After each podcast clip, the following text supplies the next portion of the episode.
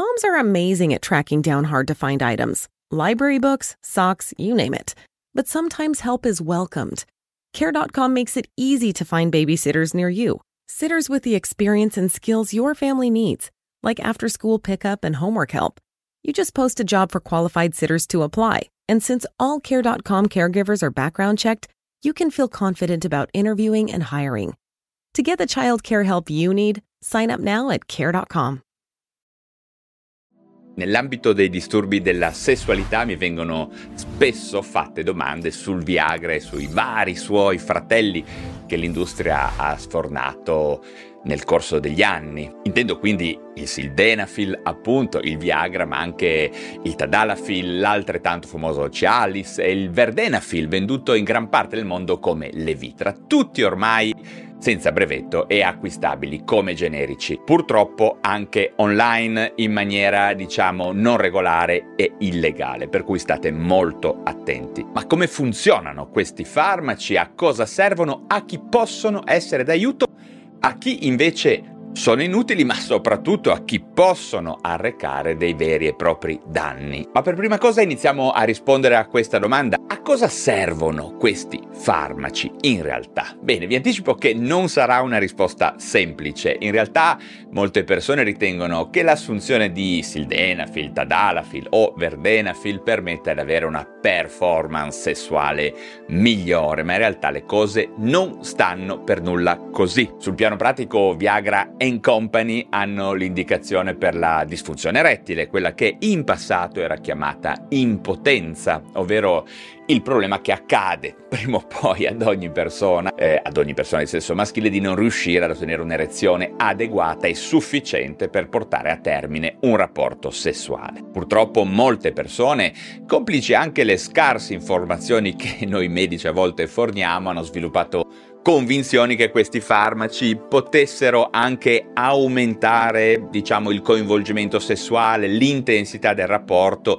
e soprattutto il desiderio. Ma facciamo un pochino di chiarezza. L'erezione può essere problematica o non accadere proprio per motivazioni legate al meccanismo di erezione in sé e in questo caso questi farmaci sono assolutamente indicati. Oppure può dipendere da un desiderio sessuale insufficiente o da altre problematiche psicologiche connesse al partner o alla sessualità in generale, nel qual caso utilizzare questi farmaci, come vedremo tra poco, non ha molto senso o addirittura è controproducente. Vi confermo che i casi in cui l'erezione maschile è problematica per motivi meccanici sono piuttosto pochi, diabete, problematiche legate a chirurgia o ipertrofia della prostata, alcuni farmaci, tra cui certamente alcuni antidepressivi o altri psicofarmaci e sicuramente il passare degli anni che attenua l'efficienza del meccanismo di erezione. In tutti gli altri casi, in particolare quelle volte che mi sento chiedere da ragazzi di 20 anni la prescrizione di Viagra, Cialis o Levitra,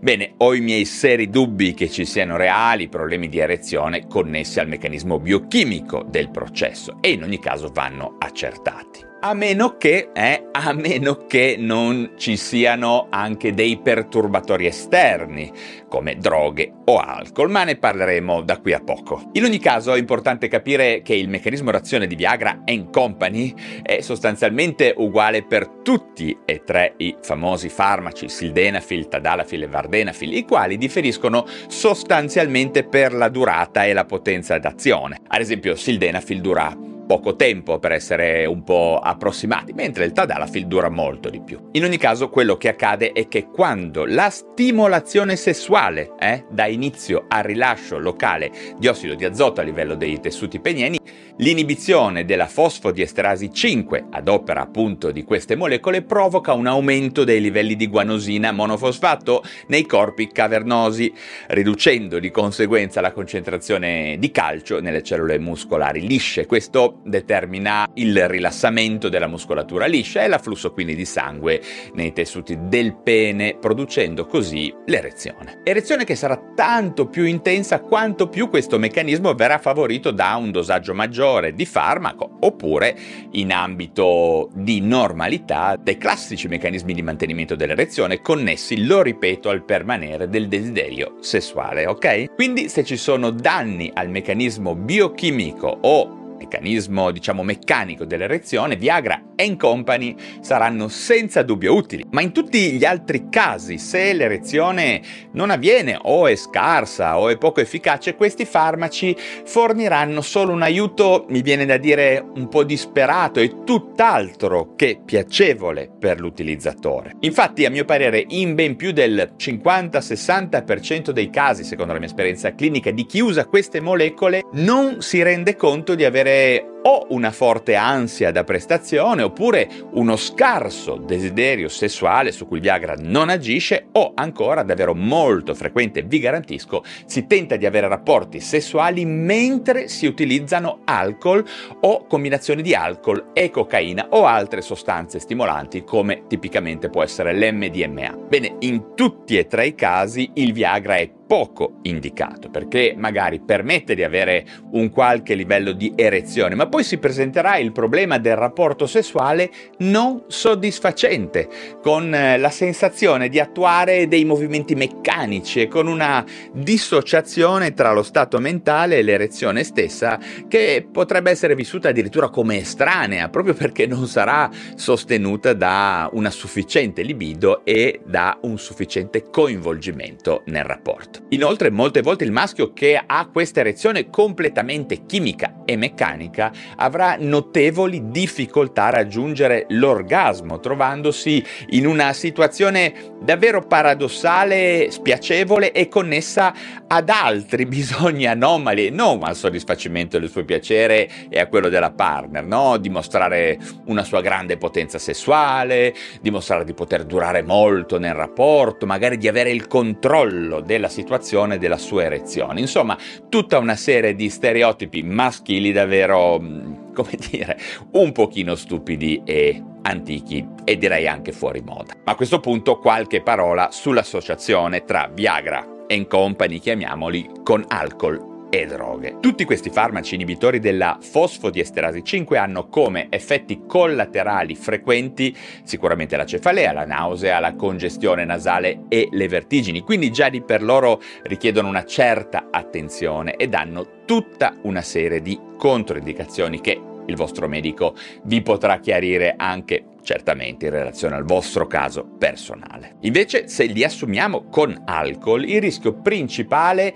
tutt'altro che indifferente, è quello dell'ipotensione ortostatica e la possibilità di avere vertigini perdere l'equilibrio o addirittura svenire. Si può assistere quindi a degli abbassamenti molto forti di pressione. Anche se magari in passato ci pareva che questa combinazione non ci avesse dato magari dei problemi. Quindi davvero attenzione. Invece mescolare cocaina e Viagra può causare problemi cardiaci ictus o un'erezione persistente e dolorosa che può portare a danni ai corpi cavernosi se non viene affrontata rapidamente. Inoltre è importante sapere che se si sviluppassero problemi cardiaci durante l'assunzione di uno di questi farmaci in contesti diciamo anomali come ad esempio un evento ischemico acuto potremmo avere la controindicazione assoluta all'utilizzo dei nitrati che sono spesso utilizzati per situazioni di emergenza di questo tipo. Quindi avremo un'opzione terapeutica in meno e maggiore maggiore rischio di avere dei danni. Allo stesso modo l'utilizzo di Viagra con altre droghe, ad esempio l'MDMA, molto frequente purtroppo per creare quella che viene chiamata la sextasy, può dare origine, in accordo ad alcune segnalazioni post-marketing molto drammatiche, ad una sindrome serotoninergica che richiede immediata attenzione medica. Quindi nuovamente evitate. Insomma, Viagra Company non sono certo delle caramelle o dei giochini per migliorare le vostre mm, serate in discoteca, ma dei veri e propri farmaci che vanno utilizzati sotto controllo medico e per delle indicazioni ben precise, ok? Allo stesso modo, mi raccomando, evitatene l'acquisto online che purtroppo è possibile ma assolutamente controindicato perché, lo ripeto, l'utilizzo sbagliato, anomalo di questi farmaci può avere in maniera anche imprevista delle conseguenze molto molto gravi. Ogni tanto si sente anche parlare di dipendenza, anche perché se è vero che il Viagra, diciamo, non dia dipendenza reale, questo lo sappiamo, è anche vero però che può portare ad un'abitudine persistente, eh, rigida e pericolosa legata a un suo utilizzo sbagliato, specialmente quando i problemi in ambito sessuale sono